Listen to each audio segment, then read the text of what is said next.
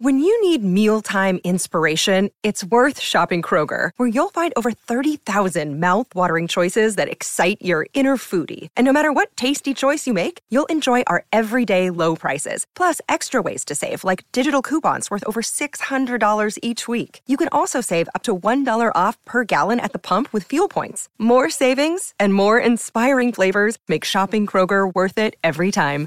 Kroger, fresh for everyone. Fuel restrictions apply. Hola, amigos. This is Ray Hudson from beIN Sports and Sirius XMFC, and you are listening to Barca Talk. Today on Barca Talk, three assists from Lionel Messi set up goals for Frenkie de Jong, Sergio Busquets, and Clement Lenglet in a 3-2 victory against Real Betis. Barcelona remains only three points behind Real Madrid in the title race for La Liga. Hello and welcome to Barca Talk. I'm Brian Henderson, your host in Buffalo, New York. Joining me from Madrid is my co-host and your tactical analyst, Gabriel Quiroga. Gabriel, how's it going, my friend? Brian, Brian, my Barca brother from another mother. I'm doing well, man. I'm doing well.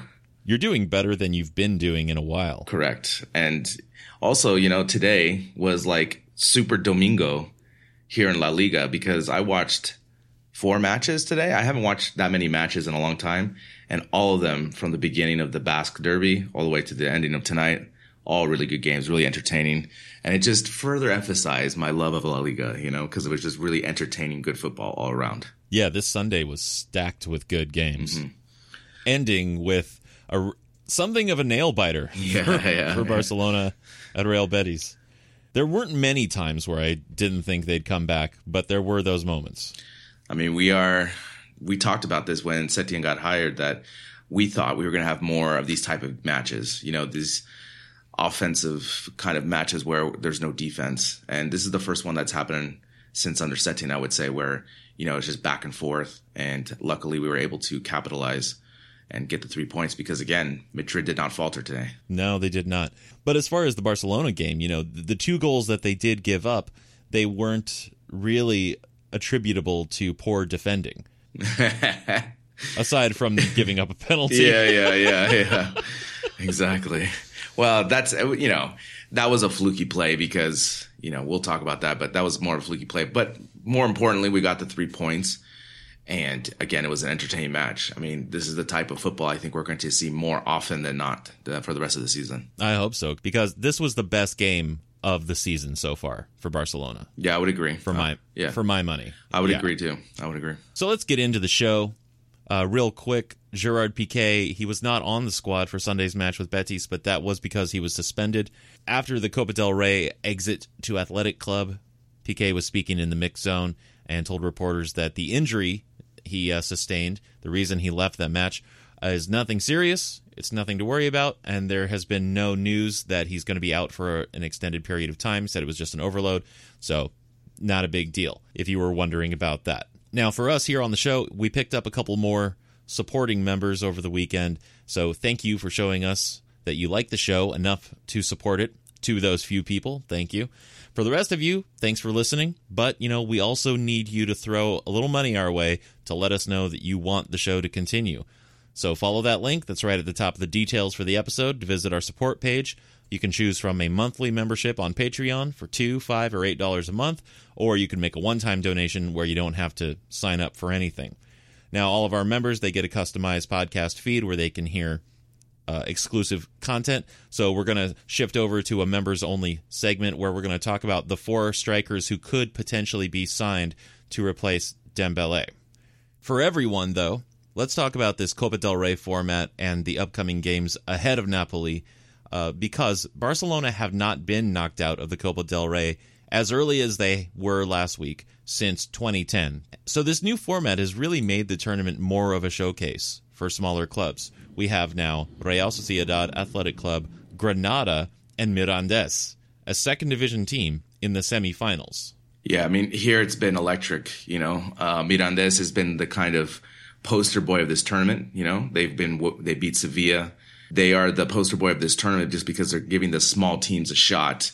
And I really do like the format. I like the format that they have a drawing, um, you know, for the location, and then leading up to this was the lower team division getting the home field. And I think it just creates a better ambiance because those teams love this competition. You know, imagine, you know, with with uh, Barcelona playing their early matches at the Camp Nou, it's going to be half filled. People are not that interested. But if you play against the second Segunda team or something like this, the the stadium's going to be super packed, way better ambiance, and it's more pressure for these big clubs, especially since it's one and done. Yeah, and so the, and that home field advantage for the smaller club really works in their favor. So you get these great upsets. Exactly, and and you know I, I saw the highlights of the the Sociedad Real Madrid match. I mean, Sociedad was on fire. I really love the way they play. I watched them today, and I think it's going to be a Basque final. That's just um, that's just my my inclination. But now with this semi, there's a home and away, and it's funny because with this new format, a lot of fans don't know that. And it was funny after the Madrid game, the news was like asking people, they're like, "Oh, what'd you think of the game?" They're like, "Ah, it's fine. We'll get him on the next game." And they're like, no, no, no, it's just a one and done. And like, when did that happen? Like this year. And so, you know, yeah. everyone's still kind of getting used to this one and done because you always had the home and away where you can try to bounce back. But now I think as, you know, we, we went through this with this MMS, it's just you, the consequences are more severe now. And I just think it brings the pressure up even more. Yeah. One of our listeners actually was informing me after listening to a, an earlier episode that a lot of times the reason that, for instance, the Camp Nou is not that full for the home game that we recently had in Copa del Rey was because people didn't even know that the game was happening because it was scheduled so last minute. Yeah. And so then people don't even know what's going on. And he described it as, uh, you know, being organized in a very Spanish way. Of course, of course. Yes. and in, even though uh, Rubiales has said that the new format has been a, a success, and from over here looking in, it, I tend to agree with him there's clearly a large portion of the uh, Spanish population that has not been fully educated on what's going on with the tournament this year. Yeah, and especially since you know on Thursday that we got knocked out and Madrid got knocked out, people thought it was going to lose the luster, but I think the opposite. I think four new teams into this, and it gives you know you this is like the underdog story of Mirandes, right? So I think that's really cool. But more importantly, now with just this format, I just think it's really cool. It gives these smaller teams a bigger forum to have these big pressure games and play against big star teams like Madrid and Barcelona. So I think it's a really cool format now. I think, like I said, I really like the single elimination because it just brings that pressure even more. And I think you're just going to see in the future more of these big teams not make it all the way to the final because of their competitions in Champions League, so forth. And there's a, a, monetary benefit for those smaller clubs, especially because, you know, here in the States, ESPN is going to be covering this tournament and Mirandés is going to be able to take advantage of that. That's like money they probably have never seen. Exactly. And even if not a lot of people watch it. Yeah, yeah, that's true. But again, here in Spain people are loving it from the, from the most part and you know the news has captured it and what what they've been doing as well is they've been going to these small stadiums and interviewing people, finding like stories of lifelong fans and you know following them to the game and and getting their point of view of watching their local team against these big boy teams and how they're going through and I think that's always a really cool story because, you know, if you're from a small town, you never dreamed that your team is going to knock off these giants, you know, for example, like Mirandes. And all of a sudden they're in the semifinal of the Copa del Rey, which is a huge thing, you know? And so I really appreciate that. And like I said, I really enjoy the new format. I just think it's, it's just really kind of increased, um, you know, these lower teams to give them a better shot at going further. Now, Barca's exit from the Copa del Rey does free them up during the week, a lot of times, to train and prepare for the Champions League against Napoli in a few weeks. They're going to face Getafe, then Eibar in La Liga between now and then. Is less frequent demand on these players a a sort of silver lining we can take from the Copa del Rey knockout? Definitely, most definitely. I think it would have been more devastating. I don't know, devastating. That's too strong of a word. That if we went through the semifinal and we lost, in the semifinal, right? Because it's two games. I think, you know, since we lost in the MMS, I think that's a respectable, you know, uh, place to lose, and it kind of it's okay. And like you said, we we don't play till next Saturday, so we have more training time to rest. Because right now we just need more than anything than training, we need rest, and especially for you know these these players are going to have overload injuries because Messi's not going to get a free minute. You know, no. Piqué is going to come back and he's not going to get a free minute. So we need to really use that. I'm really glad, for example, tonight that Junior Firpo got the start. You know, I think that, you know, getting more rotation of these players because that's going to really benefit, you know, the longevity of our team for this season. Yeah, especially with how thin the squad is at this point. A little more rest is ultimately going to help us. And, you know, we, we got the win today. So we're still only three points behind Real Madrid. And even though you've said that it could already be over, it's mathematically not. I know. And if they keep moving in the trajectory they are, they could still win La Liga at least. Yeah, for sure. I I just think La Liga is just it's going to be complicated, man. I just you know today watching Madrid Osasuna, you know Osasuna went one nothing, and then Madrid scored four to, four answer. I just think they're more resourceful than us when it comes to these nail biting games, and they're more primed for this under Zizou than you know, I think if we had Quique from the beginning of the season, I think it would have been a different picture, obviously. For example, tonight where we went down one nothing, we just have no margin of error. So I just, that's my feeling. But again, I think in the long run for the rest of the season, it's better that we got eliminated from the Copa del Rey. Because, like I said, we have Getafe, then Eibar, then first leg against Napoli, followed by the Clasico. So there is still a chance for some rest, some extra training, and for Setien to continue putting his stamp on the team a little bit more. I think we could win that Clasico.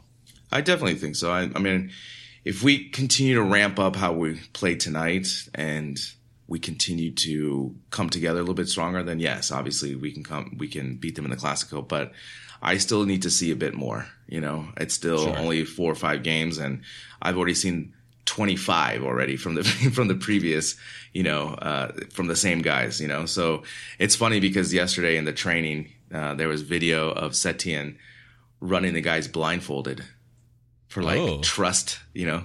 Like you know and it was just funny. So trust Set- falls? Exactly. So Setien's just throwing everything at this team to try to get them to communicate better to trust each other and I think that's going to go uh, for some, you know, for a while, I think. And, you know, hopefully in the summer he'll get his own transfers and players in. Things can change so quick, Brian. You know, we, we, we talk about that last week was like the final week of 28 days of chaos in Barcelona. And maybe the next 28 is just peace. well, we hope. Yeah. We can hope. Because after the last 28 days, I think we could all use a little bit of that. But let's get into this win over Real Betis. This was match day 23 in La Liga at the Benito Villamarin with a 3 to 2 win for Barcelona. And uh, Carlos Aleñá was starting for Betis, played all 90 minutes actually. So glad to see him playing, even if it wasn't for Barca. And, you know, we've seen a lot of things already from Setien. We've seen his three back system, we've seen a 4 4 2, and they've continued to, we've seen the return to the 4 3 3. And so we continue to see them trying different things. What did we see in this match tactically? Yeah, it was interesting because when we started uh, the game, you know, they were showing the lineup on the TV and it was a 4 3 3. And then when I was watching the game, the commentator noticed because obviously we can't see the whole wide angle. So the commentator was saying it's like, it looks like when they're on offense, it's like a false nine with Messi. But then when I was looking at other things, it just looks like it was a 4 3 3, but it had Griezmann and Messi at the top with Vidal behind them as support. And you saw that because in the first 30 minutes or so, Vidal was doing really great on pressuring the ball. So I think that was a really good wrinkle because since Messi's not going to run on defense, might as well put someone who will, right? And that's Vidal sure. for sure. And I think Definitely. Vidal was a little bit more disciplined. He did have a lot of uh, fallos, as I would say in Spanish, like a lot of mistakes today. but one aspect he did bring was that energy. And again, so we're going back to this 4-3-3 and you know, it's basically pick your poison, Brian, because if we're in this 4 3 3, we have a lot of spacing gaps that are going to be exposed. And we saw that happen today. If we flood the midfield with five, we don't have enough attacking prowess up at the top because we have Griezmann and Messi, but they're just not working together as well. And with the lack of pressuring of Messi, we're basically playing a man down at the top on defense. So again, it's really kind of what would you rather have? You know, uh, more balance at top but giving those spaces on the counters or trying to flood the midfield, but then we're going to struggle score. Well, and speaking of scoring, it was a real tennis match of scoring. First, Betis, Barcelona return. Betis go ahead, Barcelona equalizes again. That was the story of the first half. So it started early on with Betis going ahead. Lenglet gave up a penalty in the fourth minute and got booked for handling the ball in the box. Yeah, I mean this is this is fluky because the way his hand position was and the cross came in, so you can't really blame him for that for that handball because it wasn't like a true handball in the sense. Uh, but you know what's funny? I but, had, but now it just doesn't matter exactly um, by the rules whether there's any indication of intent or what. Yeah, and what I meant more, you know, when we talked in the beginning was that you know our defense led directly to these goals. In this situation, it didn't. It was just you know a cross that came in the box and it just hit hit Lenglet's hand. So that's, what I was trying to refer to. But yeah, again, but I had the faith that uh, Ter Stegen was going to make the save. I, I, definitely thought he was going to make the save, but uh, Canales did really well to to to finish that PK, and they were up one nothing. And Brian, I was really nervous because not only they score super early, especially you know just on basically their second attack, essentially. I was really worried to see how Barca was going to respond. Yes, definitely. That was something that was on my mind as well. But even up to that point in those opening minutes, you know, Betis were really heavily pressuring Barcelona's defense and and like you said, that was a fluky moment when Lenglet put it, you know, had his arm out and it the ball hit it. But overall, I felt like there was a lot of pressure on the defense, and they could have scored without getting a penalty. Exactly. I mean, this goes back to the same thing. So, do you want more midfielders to help out with that pressure? Because you know, they pressured us all game and we had some problems getting out of it. You know, there were some times where we did well, but then there were some other times where Ter Stegen had to clear it to try to get to Griezmann. And again, this is the pick your poison, you know. So if we have five midfielders, then they're not going to press us as high, but then we're not able to score as many goals and have that output. So it's kind of this thing. Again, I would rather have the midfield flooded because I think it's just easier for us to retain possession and defensively we just have more numbers back there. So I would rather do a 3-5 whatever system. But again, the 4-3-3 we still get exposed on these counters and Busquets had a yellow, you know, we get uh, Umtiti on an island and it just continues with this thing. So yeah. we still have to figure out a way to break this press. Yeah, that would be maybe the next phase yeah. of the of the project. Hopefully, fingers crossed. But yeah, like you mentioned, one complaint that we've had this season is Barca's lack of any response when they get scored on, especially when they get scored on early and on the road. But this time, they had an answer to that goal. With a cross in from Messi, Frenkie de Jong scored in the ninth minute to make it 1 1. Yeah, I mean this this from the beginning of the goal was just magic. De Jong started the press, basically the counter. He found Messi. They they targeted Vidal. He was able to run behind them. But man, Brian, this technically is one of the sexiest goals we've ever seen because the way he was able to hit it off his chest and just drop it in the bucket to his foot and then just fire it. I mean, he made it look. It didn't even touch so, the ground. Correct. He made it look so simple, so simple. And I, I watched it three times, like on replay, you know, because anyone that's played knows, yeah, you dream, you dream of dropping it down to your foot like that. But in reality, everyone knows it's firing off to the left, firing off to the right, and you're like, I should have headed it, you know, this type of play. So yeah. again, De Jong is super talented. You just saw how technically gifted he is. And also the other thing, he's running onto that, which made it even harder to chest it perfectly down. So again, just like we talked about, the automatic response to that within five minutes to make it back into a game because as we've seen all season, especially against really quality teams, we go down one on the road we set up shop and we don't do anything. We don't respond. And so that was really good to see that. But then Betis go ahead again, this time in the 26th minute when Nabil Fekir scores after a bad giveaway by Arturo Vidal, making it 2 to 1 Betis. And this is what I talked about with the 4-3-3 system. You know, we just have these major gaps when something this like this happens, you know. Vidal, you know, as we talked about, he has qualities of a football player with intensity he's direct, you know, he's physical, but on the other side, he's just not this the best technical midfielder player, you know. And on this play, he just had to make a simple turn and he just gave it up.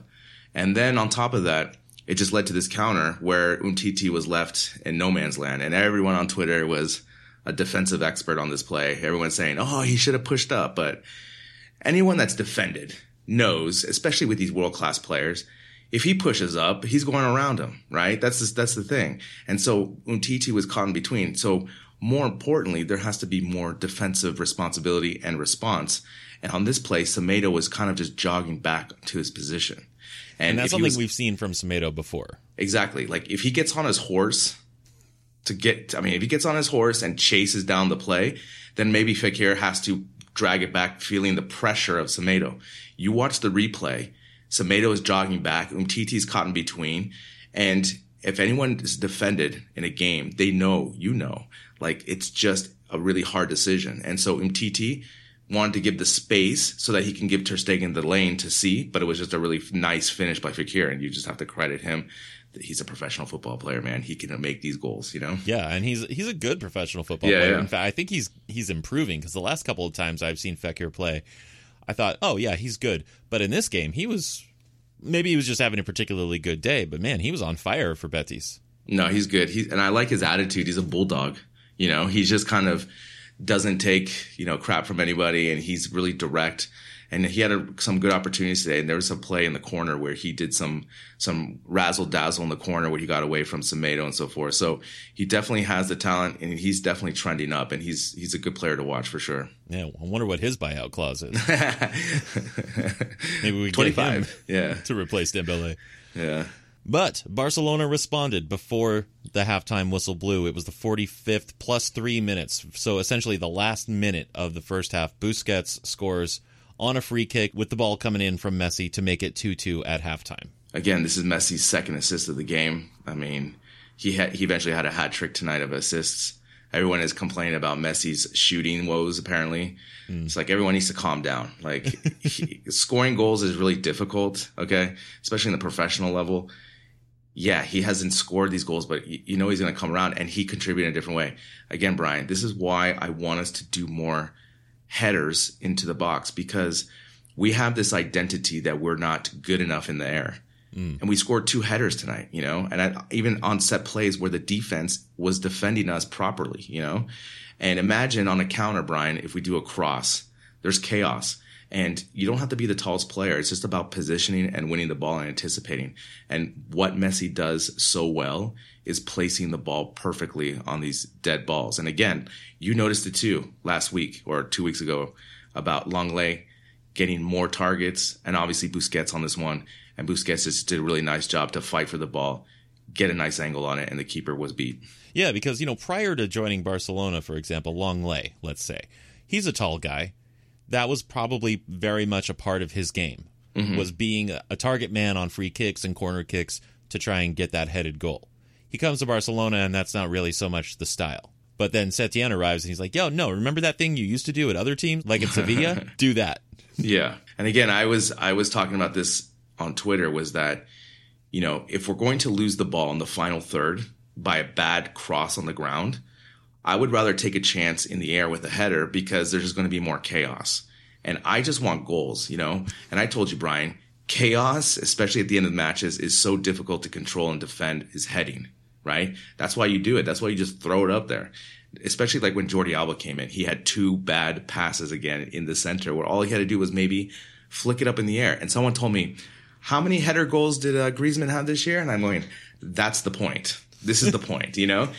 Griezmann is not the tallest player, but I know one thing when I was watching him in Atletico, he fights in the air. Yeah. It's an Atletico DNA thing. And And he's just got because- vertical. Yeah, that's what I'm saying. But it, you don't have to be the tallest. It's just winning position and anticipating where the ball is. So I always am looking for this varied attack. But again, we were able to take advantage of these set plays in this game today. And you could just see, you know, we were able to do that. Yeah. The second half had Barcelona with much more of the ball. Betis pressuring still, but the way I saw it in the second half, they were pressuring for a slightly different purpose. It was a more of a defensive tactic, and offensively, mainly looking for the chance to counter. Yeah, you hit it right on. I mean, that's what they did. And again, you know, that's the book forever and ever under since Pep, right? Is that you're not going to have the ball, so you're going to have to take your chances on counters. So how are you going to get those counters on turnovers, basically? And so that's what they did. They try to pressure the midfield even more. They did get some more opportunities, and we were able to hold on for dear life at times, uh, defending.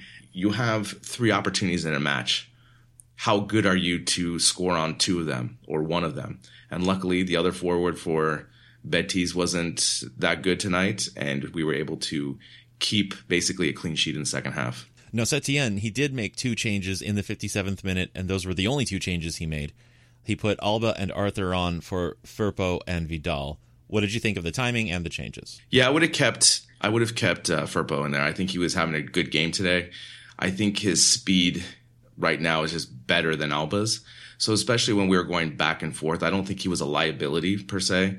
And Alba didn't really bring anything to the match for me. So again, I just would have rather had Firpo play out even more minutes and then maybe bring Alba for the last 10. And, you know, Vidal, whatever, the sub didn't really affect me either way. Cause again, he had some bad turnovers tonight and that directly related to goal scoring opportunities and obviously to one goal. So, right. Whereas again, Arthur is going to possess the ball much better. Exactly. Hypothetically, right? Exactly. So, you know, I'm always more of a fan of Arthur just because of that ability for him to do that and to keep possession, but keeping possession smartly. Real quick, back to the Firpo thing. Keep in mind that they were tied at two when this change happened. And if Firpo, he hasn't, you know, he was having a good game, but he also wasn't really helping to create any threats for scoring.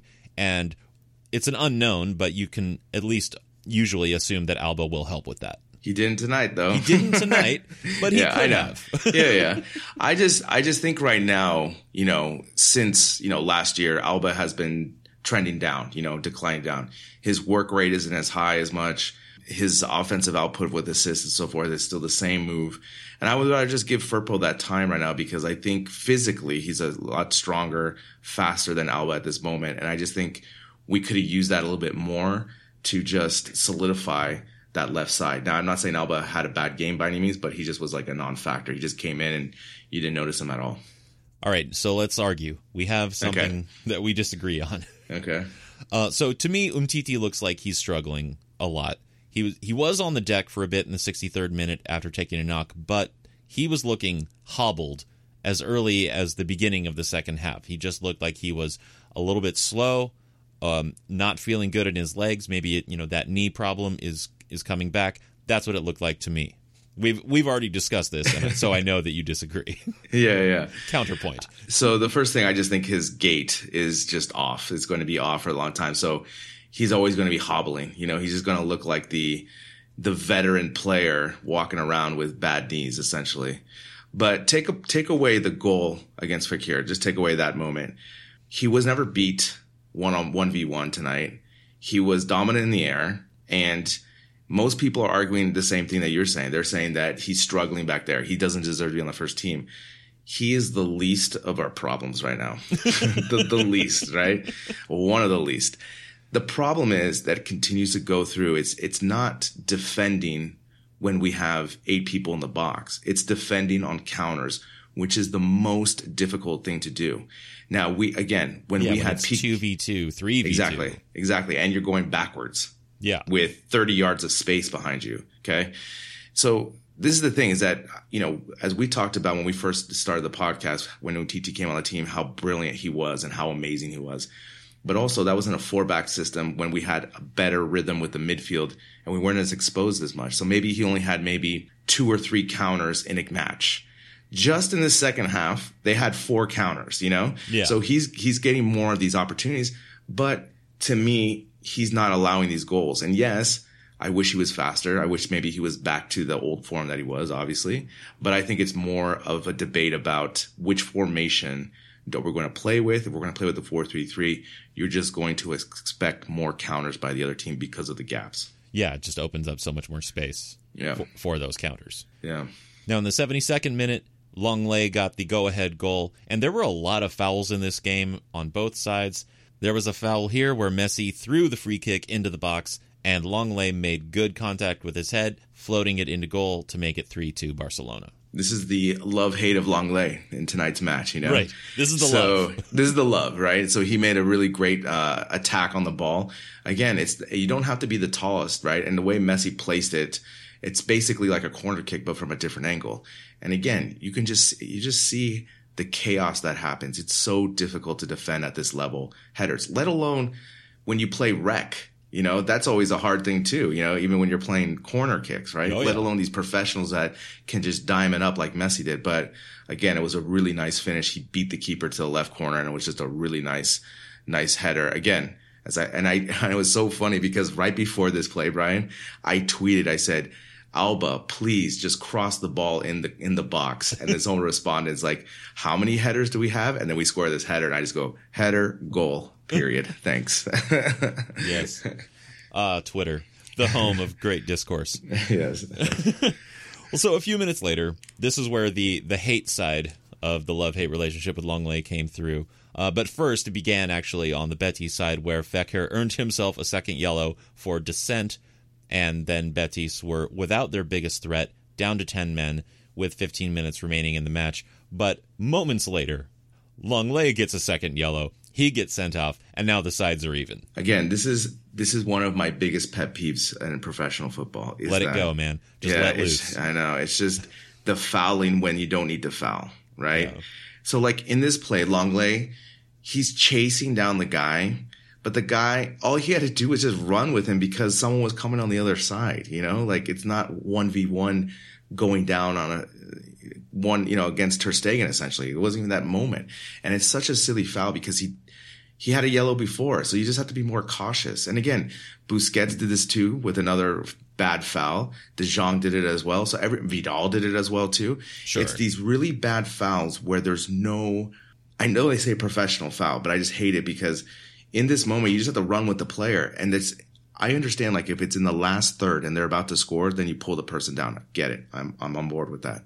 But in the midfield, at midfield stripe, like pulling someone down because they may beat you 1v1. No, just run with them. You have support on the defense. And again, we continue to do this. And, you know, Lenglet put us down a man essentially. And you saw we had how many back and forths were there for the last 10 minutes?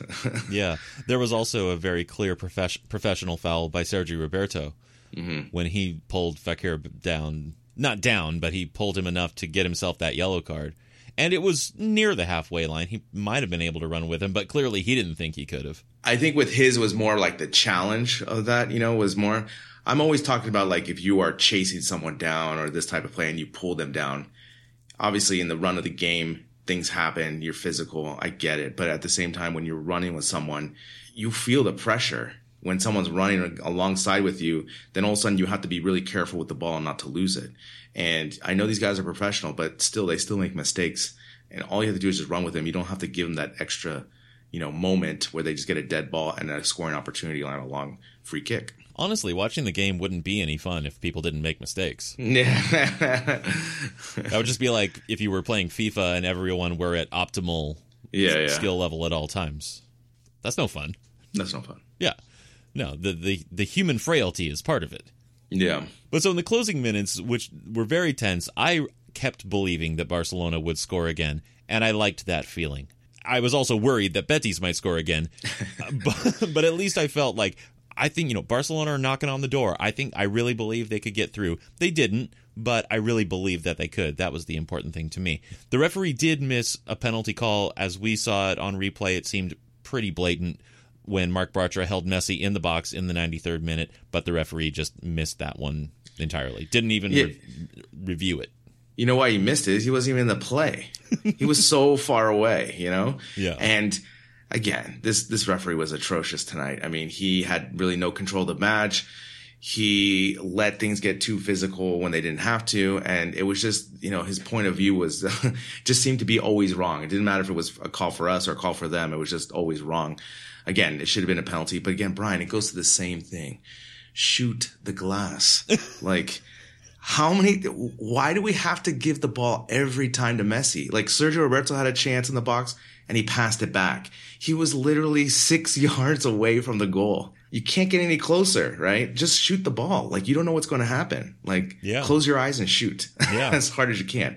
And then on these counterattacks, like Messi's going through the middle, and so, I remember I think it was Arthur. Arthur was on the top of the box, and Messi was coming in, and all he had to do was shoot it. But no, he had to give it back to Messi, and then we lose the ball. Just shoot the glass. Yeah, we got too many on, guys man. who are who are averse to shooting. It's like a plague, Yeah. you know. And I don't know if it's that they don't want to shoot because they don't feel confident in their abilities to finish, or that they're just trying to defer to Messi too much. But either way, it just take the shot. Yeah, just take the shot. And I did, I feel sometimes like they're trying to be like the Harlem Globetrotters too much, where it's like around the back, you know, passing and trying to like showboat. And okay, you do that once, but I'm sorry. When I played, I was selfish. Like I took shots when I wasn't supposed to, right? Because I wanted to score goals.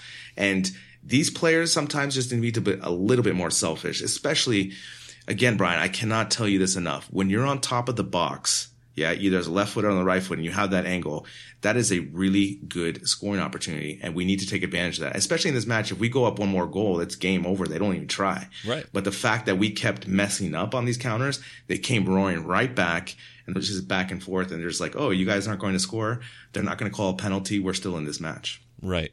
Now it's time for your closing thought on Sergio Roberto. Just invisible, man. I mean, as a midfielder, I would rather just have Arthur playing on there. I think he's going to bring more things to the game. And tonight, I just, I would rather just have him at right back and just, you know, rotate him with Semedo because I think he's, he's a better right back player because he's attacking enough that he doesn't screw up.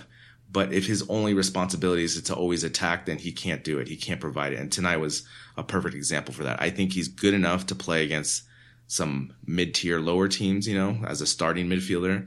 But I just, Brian, I just don't think he's consistent enough, especially with some of his passing, his movement.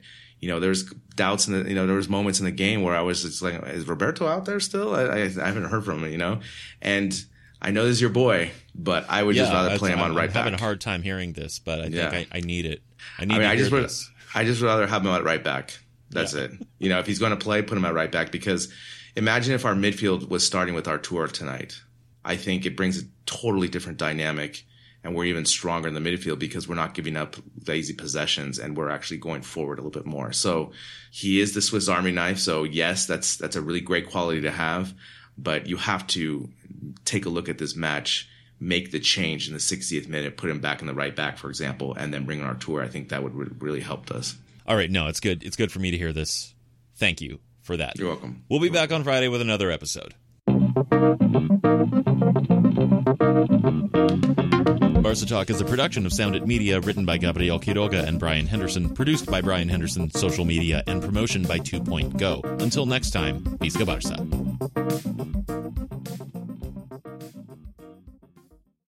Sports Social Podcast Network.